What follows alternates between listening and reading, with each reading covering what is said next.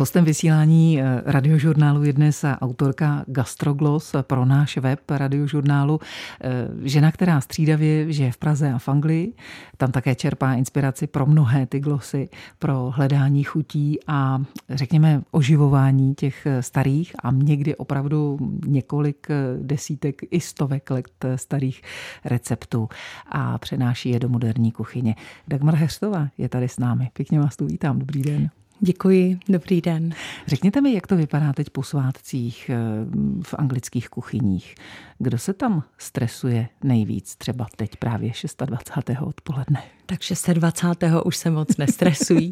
Myslím si, že všechno si odbyli přesně tak 25. protože stejně jako u nás jsou to krásné Vánoce, plné zvyků, tradicí. No a hlavním teda bodem je samozřejmě ten jejich oběd, nikoli večeře, jako my to máme 24. To Angličané 24. klidně jdou do restaurace s přáteli. A tak se jako naladí na celé ty vánoční svátky. No a toho 25. Oni mají takový spíš pozdní oběd, protože většinou se peče tradiční kruta a to chvilku potrvá. A oni tak kolem té 3. hodiny, když král bude mít svůj klasický přednes, tak vlastně se teprve pustí pořádně do toho jídla. Když jste ho chystala v Anglii, nechyběla tam taky kaštanová omáčka? Kaštanová omáčka, já nevím, jestli možná nemíníte spíš kaštanovou nádivku. Možná. Protože ta kaštanová nádivka je vlastně součást té kruty a je to z takových víceméně racionálních důvodů, protože jednak to lépe chutná, protože to má takovou oříškovou chuť a jednak je to taková levná surovina. A vlastně celá ta kruta je obkročena různými přílohami a je to proto, aby vlastně lidé se více najedli a nejenom teda toho masa, které samozřejmě je a bylo a asi bude nejdražší. Ale je to tradice, takhle to vzniklo a ta kaštanová nádivka buď se dává přímo do té kruty, anebo se z ní udělají takové koule, které se prostě upečou, protože je to víceméně z vepřového masa, ochucené. No a kdo chce být hodně inventivní, tak do té kruty nedá teda tuto nádivku, ale dá tam třeba mandarinku, kterou předtím dal do mikrovlnné trouby a vlastně pak ji zpátky vrátil nebo jí dal do té kruty.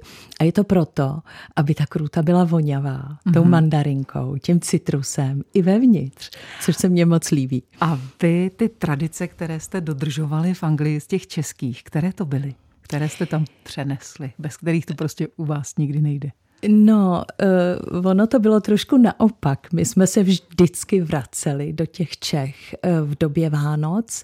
Nicméně všechny ty večírky a všechny ty tradice jsme si tam v té Anglii užili také, protože ono už celý prosinec je to samý večírek. No a co se podává? Kruta a všechny, samozřejmě Christmas pudding a všechny věci, které prostě k tomu patří. Ale my jsme to nakonec vyřešili tak, že 24. ať jsme kdekoliv, tak prostě máme české Vánoce. No a když je 25. tak máme anglické Vánoce. A 26. To už je takové to uvolnění. Takže 26. už se jenom zpamatováváme. Ve vysílání víkendového radiožurnálu nebo ve vysílání svátečního radiožurnálu je dnes s námi Dagmar Heřtová, autorka Gastroglos pro radiožurnál. Vy už jste tady zmínila ten anglický puding, který samozřejmě k těm Vánocům neodmyslitelně patří, ale Britové prý milují opravdu ve velkém sladké. Tak by mě zajímalo, že si sladkosti neodepřou ani během těch svátků, tak je to spíš k čaji, anebo během svátků spíš k punči? No tak myslím si, že ten čaj je taková víc elegantní a taková víc anglická záležitost, takže ten čaj přijde po té krůtě samozřejmě. No a co se týká vlastně toho samotného pudinku, tak musíme říct, že on je opravdu velmi hutný, velmi těžký, bych řekla, takže stačí opravdu kousíček. Ale zase je to ta tradice, prostě ten puding se musí polít alkoholem, buď brandy nebo džinem, musí se zapálit. Je to z toho důvodu, aby se ty špatné věci dostaly pryč z toho domu. No a pak ještě se dává další alkohol, což je ve formě brandy másla, který se dává na ty jednotlivé kousky, a kdo chce být trošku jako méně alkoholický, tak si tam dá jenom třeba smetanu. Mm-hmm. Ty sladkosti, které Britové nejvíc mají rádi v průběhu celého roku? Čokolády. Protože jak je to u nás, co se týče třeba pečení, vánočního pečení, různé placičky a prostě tak, jak my to máme, tak to Angličané neznají. Takže já, když jsem dělala párty, tak samozřejmě velký úspěch měly všechny ty vanilkové rohlíčky a všechno to, co my krásně máme, to slepované. Angličané mají mince pie, což je víceméně jako pralinka? Ne. Mince pie je košíček, ve kterém je náplň, a ta náplň je ovoce, rozinky. Je to velice dobré a vlastně to má já nevím kolik let nazpátek tradici. To je jediné cukroví, které tam najdete. Je to prostě z máslového těsta a patří tam ta náplň, kterou minc maso vlastně, i když to není maso, je to sladké, tak to se prodává, takže nemusíte mít žádnou starost, jenom to tam rovnou naplníte a je to velice chutné. Ale jinak Angličané, co se týče pralinek, milují jakékoliv čokolády. Mám takový pocit, že si říkají, že je to vlastně zdravé.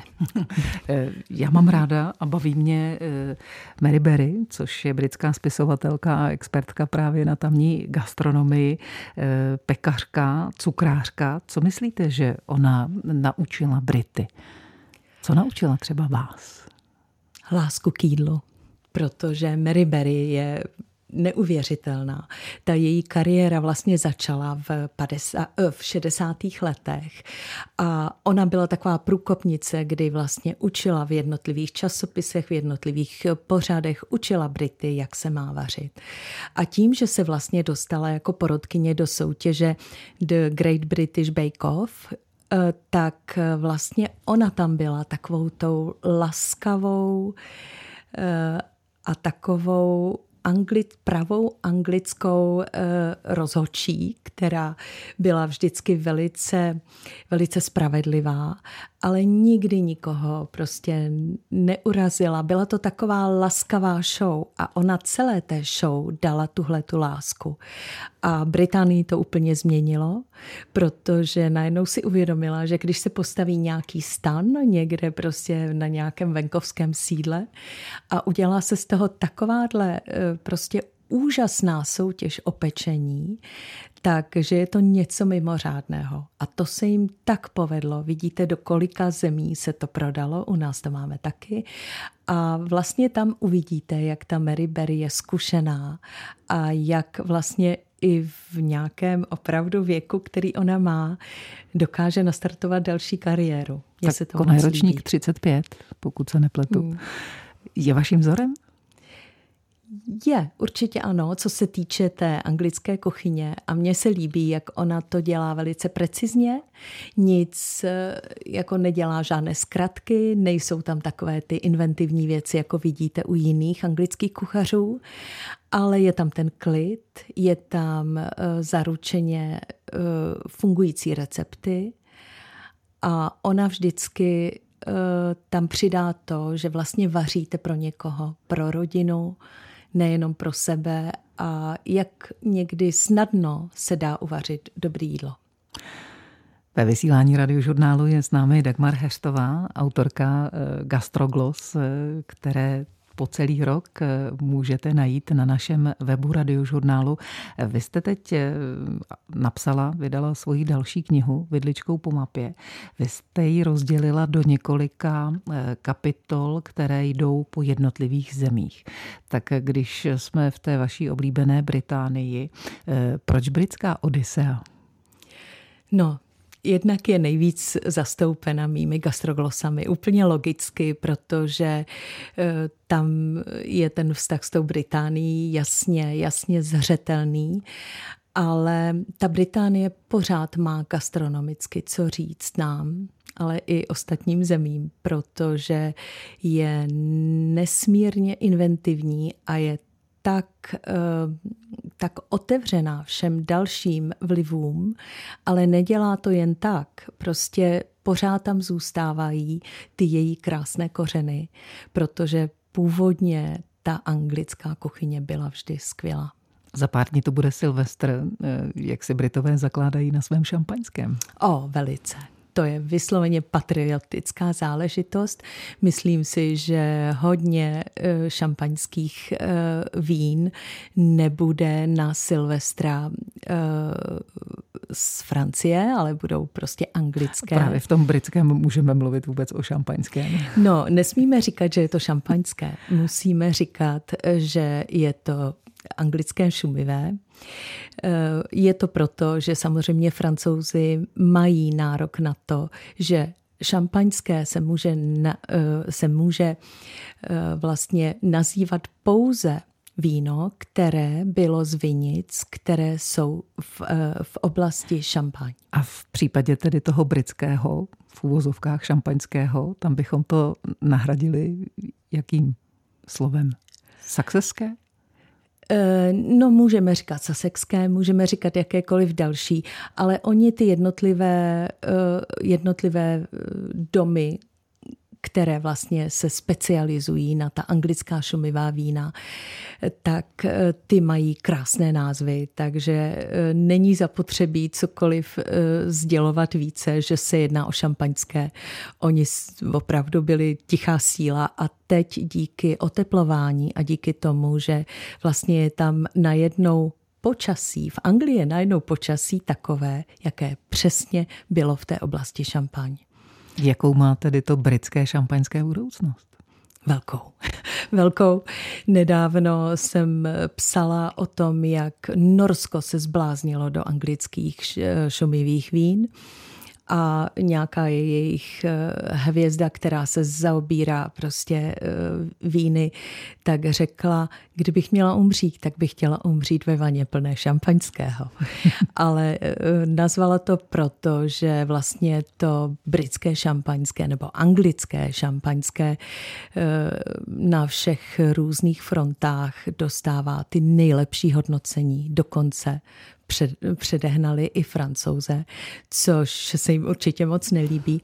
Ale nakonec Francouzi, když vědí, že tady dochází k té změně, tak vlastně se rozhodli a skupují jednotlivé pozemky v Anglii a tam vlastně budou dělat ta jejich jako šampaňská, jako ta šumivá vína, protože my už nemůžeme říct šampaňské, takže ono to vlastně doběhlo i je. Ten název Vidličkou po mapě, kdo ho vymyslel? No, já to nebyla. Byla to editorka nakladatelství Argo, která, když jsme se bavili o tom, že teda, protože oni mě oslovili, tak když jsme se bavili o tom, jak by to mělo znít, tak ona jen tak plácla a řekla, no třeba Vidličkou po mapě. A všem se to moc zalíbilo. Když cestujete, vozíte si sebou svůj příbor? Ne, určitě ne. Nosím si s sebou můj polštář, to jo, ale určitě příbor ne. Dagmar Heřtová, autorka Gastrogloss pro Radiožurnál, je naším hostem. Tak když jsme zmínili to britské šumivé víno a Silvestr, ke kterému za chvíli se budeme chystat a připravovat, tak u nás to jsou nejrůznější chlebíčky a pomazánky. Tak jaká je taková ikonická britská pomazánka? Nevím, jestli pomazánka, ale samozřejmě se tam hodně pije alkohol, takže určitě tam to šampaňské nebo to šumivé tam bude. A k tomu se většinou podávají bliny, a což jsou takové malé, vlastně můžeme říct, placičky. A na ně se dává cream cheese, takže jako naše lučina, a na to se dává uzený losos, protože to je takové ikonické, oni z toho ani ty pomazánky prostě nedělají a udělají si takové jako chlebíčky, a je to hodně teda o opravdu tom nejlepším, co zrovna je k dispozici. Mary Berry je také ráda peče. No, je to tak. Když se podíváme na ale ty pomazánky, které my tady tak známe, tak mají tam přece jenom oni něco takového, co dokáží zpracovat, jako dejme tomu u nás je neuvěřitelná možnost zpracovat v podstatě z toho, co nám zůstalo, tak vytvořit něco nového. Mají něco takového Britové? Dokážou to? Myslíte s nějakou surovinou? No nebo? Třeba, nevím, jestli to vyslovím správně, marmite? Jo, marmite. Ah, výborně, jo, už vím. No, tak marmite je ikonická záležitost. Marmite je něco, co opravdu vypadá tak, že to patří do garáže. Je to tmavě hnědá pasta, zvláštně voní. Zvláštně chutná, je velmi, ty chutě jsou velmi silné, ale je to víceméně odpadní produkt při výrobě piva. Mm-hmm. A proto je vlastně tak ceněná, protože ona je úplně plná vitamínů skupiny B a listové kyseliny. Takže my vlastně v tomto okamžiku máme takovou pomazánku, která vlastně vám může i zachránit život. Vznikla někdy kolem roku 1906, byla podávána vojákům za první i druhé světové války, britským vojákům. A vlastně je natolik známá a natolik ikonická, že vlastně ty děti už odmala jsou tak prostě vychovány, že ráno si dají toast a na to si dají marmite, protože oni vědí, že je to jednak hodně dobrý, ale že jim to také prospěje. Takže je to ikonická záležitost, určitě marmite je taky skvělá v tom, jak dokáže ten produkt prodat. Není to jenom Británie, je to Nový Zéland, Jihoafrická republika, Kanada. Tam všude samozřejmě marmite, Austrálie, tam všude marmite prostě vévodí. No a oni jsou první, kteří přišli s tím sloganem buď nás milujete, nebo nenávidíte. A to je přesně to, co ta pomazánka říká. Já to mám moc ráda, je to ve sklenice, vydrží to celý rok, kdykoliv je to k dispozici a dá se s tím krásně vařit. Vy to můžete dát do beef bourguignon, vy můžete to dát k houbám, vy to můžete dát k těstovinám, někdo to dává do konsomé, protože to je tak silná chuť, že vám to krásně vlastně ochutí ten pokrm, který zrovna děláte. Máte to k snídani raději než takovou tu klasickou britskou snídani na vidličku? No, ta britská snídaně je hrozně kalorická. Já prostě to nemůžu jíst, nebo jim to samozřejmě. Ale pak to skončí tak, že celý den až do večeře prostě nejím už vůbec nic. Ale ta snídaně je velmi důležitá. Teď se zpátky po těch hlasech, kdy jako je dobré ráno nejíst a vydržet ještě dalších x hodin, tak se zjistilo, že to vlastně není v pořádku, protože to tělo má nějaké své rytmy a ráno by mělo dostat tu snídani. No, ale tu anglickou snídani, to si většinou dáváme jenom o víkendu, kdy je na to čas a klid. No, ale je tam všechno. Jsou tam vajíčka, jsou tam fazole, což je nesmírně v rajské omáčce samozřejmě, což je velice, velice zdravé. Jsou tam toasty, jsou tam párečky, ve kterých je hodně procent masa. No, je to skvělé. Jsou tam rajčata, houby. Ještě když pojedete do Walesu, tak vám tam dají k tomu i řasy. Uh-huh. A kávu nebo čaj? Mně kávu. Jsou Britové v kuchyni pečliví? Jsou.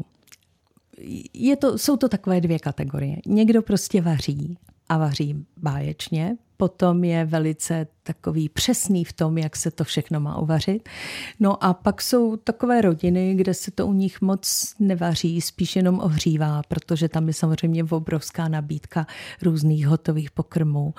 A někdy, když se dívám do těch supermarketů, tak někdy musím uznat, že je lépe to teda koupit, než se s tím pracně dělat. Takže při tom jejich hektickém vlastně stylu práce tak tomu docela věřím, ale o těch víkendech oni si to užijí. A celkově Britové strašně rádi chodí do restaurací. Naším hostem ve svátečním radiožurnálu je autorka rozhlasových Gastroglos Dagmar Heřtová, která pro náš web i rozhlas.cz je píše pravidelně už od roku 2018. Je také autorka několika knížek, nejnověji tedy i ta kniha se jmenuje Vidličkou po mapě, kde v podstatě říkáte, jak ráda cestujete, jak ráda vaříte, jak ráda jíte. Taky ráda posloucháte pořád muziku z vinilů a cvičíte jogu a chodíte po horách. Je to tak? Pokud to ještě čas dovolí, tak ano, to jsou moje hobby. Co si sebou berete na ty hory? Jaké svačinky nosí Dagmar Heřtová? Jenom nějaké jablíčko. Většinou jenom nějakou tatranku bych řekla. Já se přiznám dobře, tatranku a jablíčko. Když cestujete, tak bez čeho nikdy neodjedete? No tak musím mít telefon, protože tam je foťák, to je důležité. No a potřebuji sluneční brejle, to mám hodně ráda a jinak beru si sebou většinou buď tablet nebo počítač, abych si hned zaznamenala, co se kde děje, protože ono to může časem vyprchat a někdy je důležité tu atmosféru si zaznamenat a ten telefon někdy nestačí.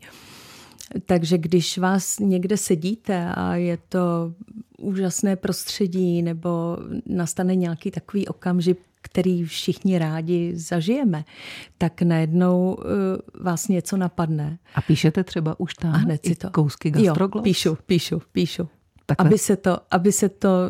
Aby se to nevypařilo. No. Benátky proč je milujete? Benátky, no. Já to nemůžu úplně říct, proč je úplně miluju. Ten důvod ještě bych si schovala, ale Benátky podle mýho názoru snad jsou jedno z nejkrásnějších měst světa. Je tam úplně všechno a samozřejmě nemám ráda ty Benátky, když tam je tolik těch turistů, takže zásadně tam jezdím mimo sezónu. Ale ta gastronomie je úžasná. A celé to město mně připadá tak jako, že ho tam včera postavili a prostě takhle to je. Tam spoustu kultury, moc se mi to líbí. Co tedy ochutnat v Benátkách nebo obecně v Itálii? V Itálii je všechno skvělé. Já musím říct, že ta italská kuchyně, já ji mám velmi ráda. Ta italská kuchyně je takový příklad, jak asi bychom měli jíst. Samozřejmě Itálie je velká, takže různé regiony mají různé pokrmy, ale to, co tam je pořád, je úžasné suroviny. Fantastický vztah k těm surovinám. To znamená, že vlastně podporují své farmáře. No a pak je tam ta jednoduchost v tom připravení toho jídla, protože ty suroviny samy o sobě moc lákají k tomu, abyste je nějak úplně jednoduše připravili. A platí, že čím je bohatší ten region právě na ty suroviny, takže tím pestřejší jsou ty recepty? Platí, určitě platí.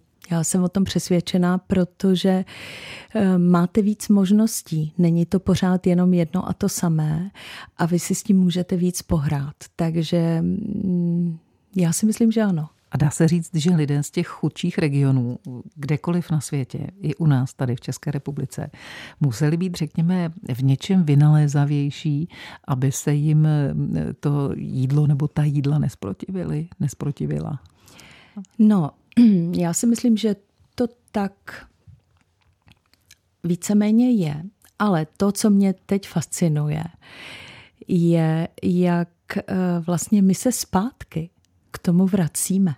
Protože když se podíváte, najednou se zjistí, že v Kalábrii, v nějakém městečku, se všichni dožívají 120 let. A proč? Protože jedí pořád jedno a to samé jídlo. Mimo jiné, samozřejmě jsou tam sociální vazby, jsou tam věci, že vlastně ty lidé jsou víc spjati s tou přírodou, nemají stresy, víc se hýbou, všechno prostě to má vliv. Ale co se týče těch pokrmů, tak vlastně i to nejjednodušší teď se najednou stává moderní, takže teď samozřejmě všechny ty luštěniny, co běží. Najednou my se od nich zpátky učíme, jak to jídlo připravit. Ne ho předpřipravit, ale mít všechno čerstvé, protože to potom pro ten organismus má úplně jiný význam. Těch některých surovin historicky bylo třeba málo nebo byly hodně drahé. Tak jak rafinovaně se tím i naši předci dokázali v těch svých receptech vyrovnat? No, myslím si, že vždycky našli nějakou náhradu. Našli něco, co je podobné. A to je jako u té anglické krůty. Když vidíte, co k tomu máte všech dalších vlastně ingrediencí, tak si řeknete, proč tohle to bylo? No bylo to z důvodu, že opravdu ta krůta byla drahá, protože dřív měli prostě pečený hovězí a teď vlastně najednou v době viktoriánské přišlo něco úplně jiného a lidé třeba na to neměli peníze, ale tak se třeba jedla husa. No dobře, ale pořád prostě snažili se najít tu cestu, jak si to i tak zpříjemnit. Povídáme si s autorkou Gastrogloss, paní Dagmar Heřtovou. Řekněte mi, co to je česká kuchyně. Někdo řekne, že to jsou omáčky, knedlíky, jiný, že jsou to polévky. Jak je vlastně rozmanitá, když se zase podíváme po těch jednotlivých regionech?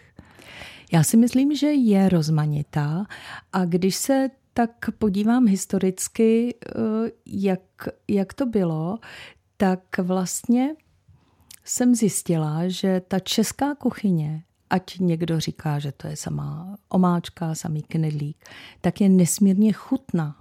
My to dokážeme dobře okořenit a dokážeme to dobře spojit. A to je třeba věc, když to srovnáte s Německem, tak si tam dáte nějakou Schweinebraten, což je teda samozřejmě pečený vepřový, ale oni to neumějí tak dobře ochutit, jako to umíme my. Takže já bych neřekla, že ta česká kuchyně, samozřejmě řekneme možná,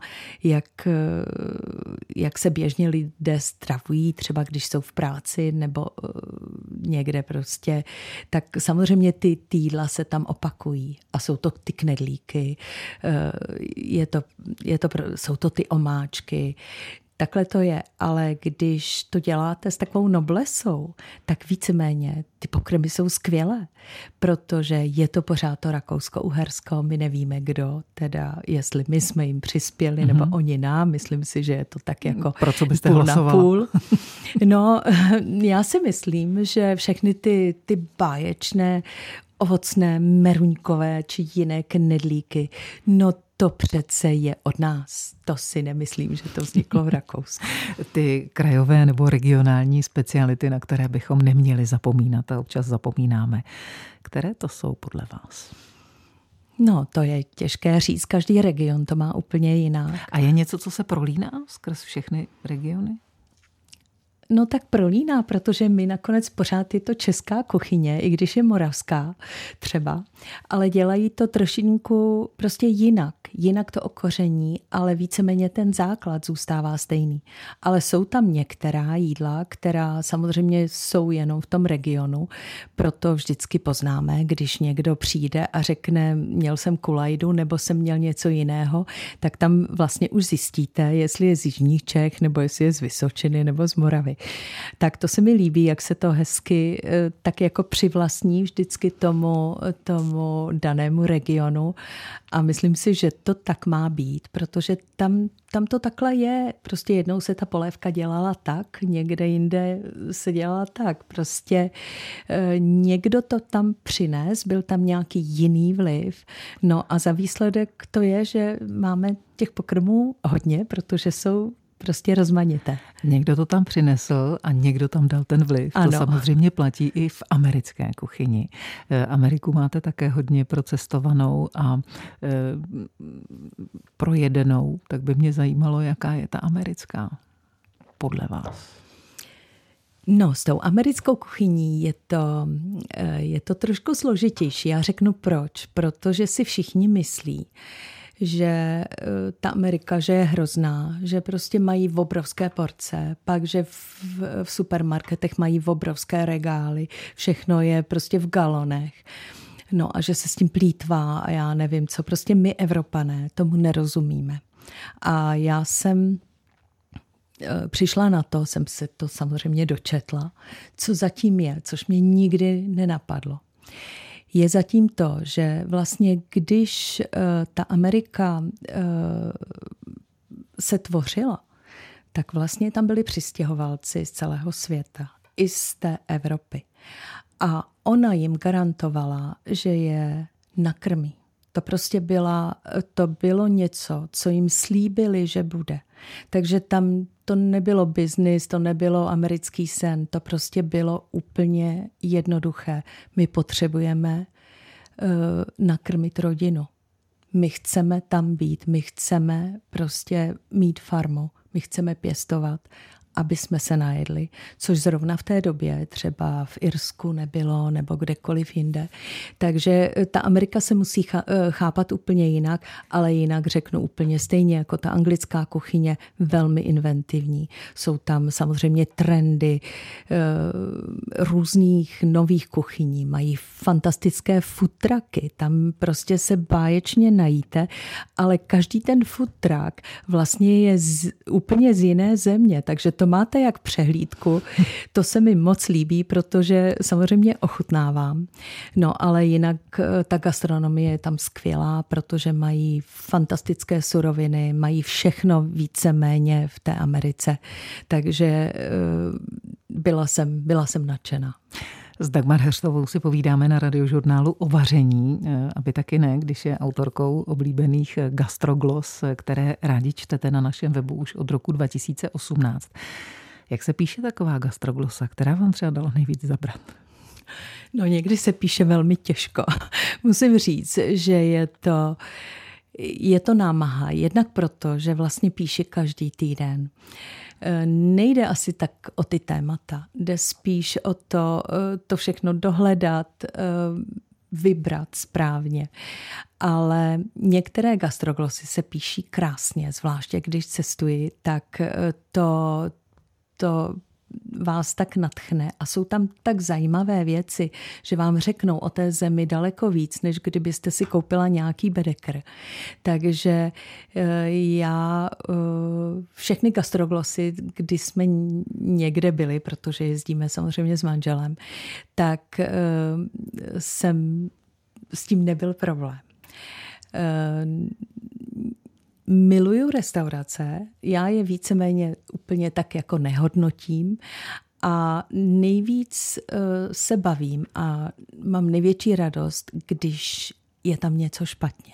to je pro mě jako pro gastroglosařku úplné prostě požehnání, protože to pak je prostor... Kde bylo prostor, takhle naposledy něco špatně? No, tak to bylo zrovna v té Americe v michelinské restauraci Gordona Ramsayho, která se jmenovala Hell's Kitchen, což teda opravdu to bylo ďáblová kuchyň, ale prostě nějak se to vůbec nedařilo a my jsme pořád nás nechtěli usadit, kam jsme jako měli namířeno. Pořád prostě byly takový nějaký obstrukce a vůbec nic se tam nedařilo, přestože jsme měli tu rezervaci. No a nakonec teda přišel manažér a řekl je, tak jako si sedněte tady k tomu stolu. No tak jsme si sedli a ten stůl se takhle houpal, že vlastně nebylo možné u něj sedět. Tak jsem říkala, no... tak tamhle to asi by bylo lepší. To je ten stůl, který jsme od začátku chtěli. Restaurace byla poloprázdná, jako říkám. No a když on řekne, já ten stůl teda opravím, a když si tak jako kleknul pod ten stůl a začal to opravovat, což se mu samozřejmě nepovedlo, tak už jsem se neudržela a řekla jsem, no možná by bylo dobré, kdyby tady byl Gordon Ramsay. Protože on samozřejmě kritizuje všechny ty ostatní restaurace a tohle to se tam stalo. Nakonec. Konec dobrý, všechno dobré. Jídlo jsme dostali a bylo fantastické. Tam nebylo co vytknout, protože to jídlo bylo anglické, nádherně připravené. Ta kuchyň, tam všechno vidíte. A ještě se mi moc líbilo, jak oni v té kuchyni, to mně připadalo jak nějaký Royal Navy, jak oni si tam prostě říkají, my jsme ta Hell's Kitchen a teď my tady vaříme. Tak jsem se ptala šéf kuchaře, proč to dělají. A oni řekli, jo, je to dobrý, protože je to pro tu koncentraci a vlastně my to máme všichni rádi. No ale takže v té kuchyni byl naprostý pořádek. Luštěniny, to je považováno teď za super potravinu, tak jak jí přijít na chuť a jak jí zvládnout jinak a víc než čočku na kyselo nebo hrachovou kaši nebo třeba fazolový salát? No tak já miluju francouzskou zelenou čočku a to si myslím, že je taková skvělá cesta, jak udělat tu čočku úplně luxusně.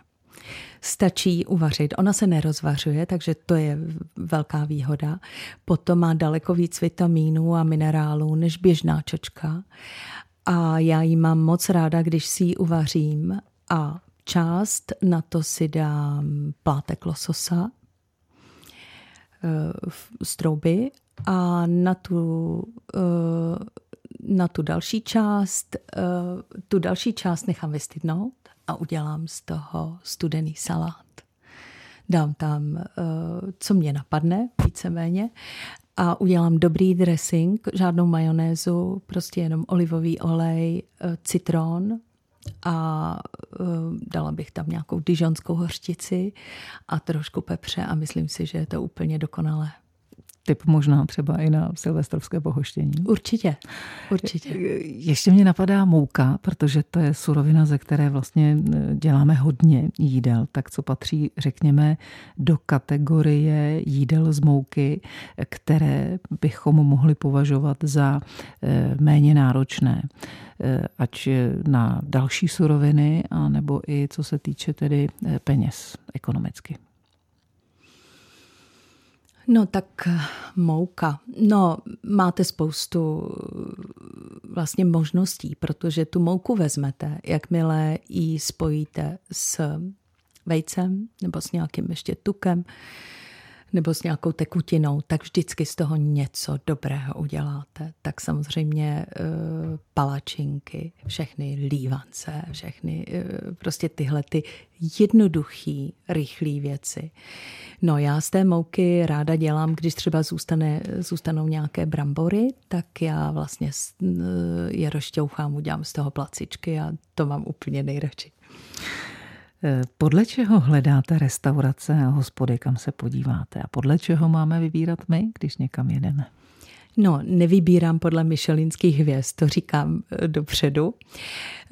Když vždycky jdu za tím, co je neotřelé, co má nějaký přesah, co není taková běžná hospoda, kam prostě jdou jenom ty turisti. Tam nemáte co víceméně o tom psát, ani vás tam nic nepřekvapí. Takže já vždycky, když jdu do restaurace, tak se snažím najít něco nového. No, a taková nejlepší rada asi je se podívat na ten jídelníček. Ale hodně vám taky může udělat atmosféra té restaurace. Takže když někde vidíte, že ta restaurace je totálně prázdná a vedle je nějaká, která je skoro k prasknutí, tak víte spíše, kam nechodit. Ale mnohokrát se stalo, že jsem měla velké očekávání a dopadlo to špatně. Nebyla jsem spokojená a víceméně není to o tom vlastně hledat nějaké chyby.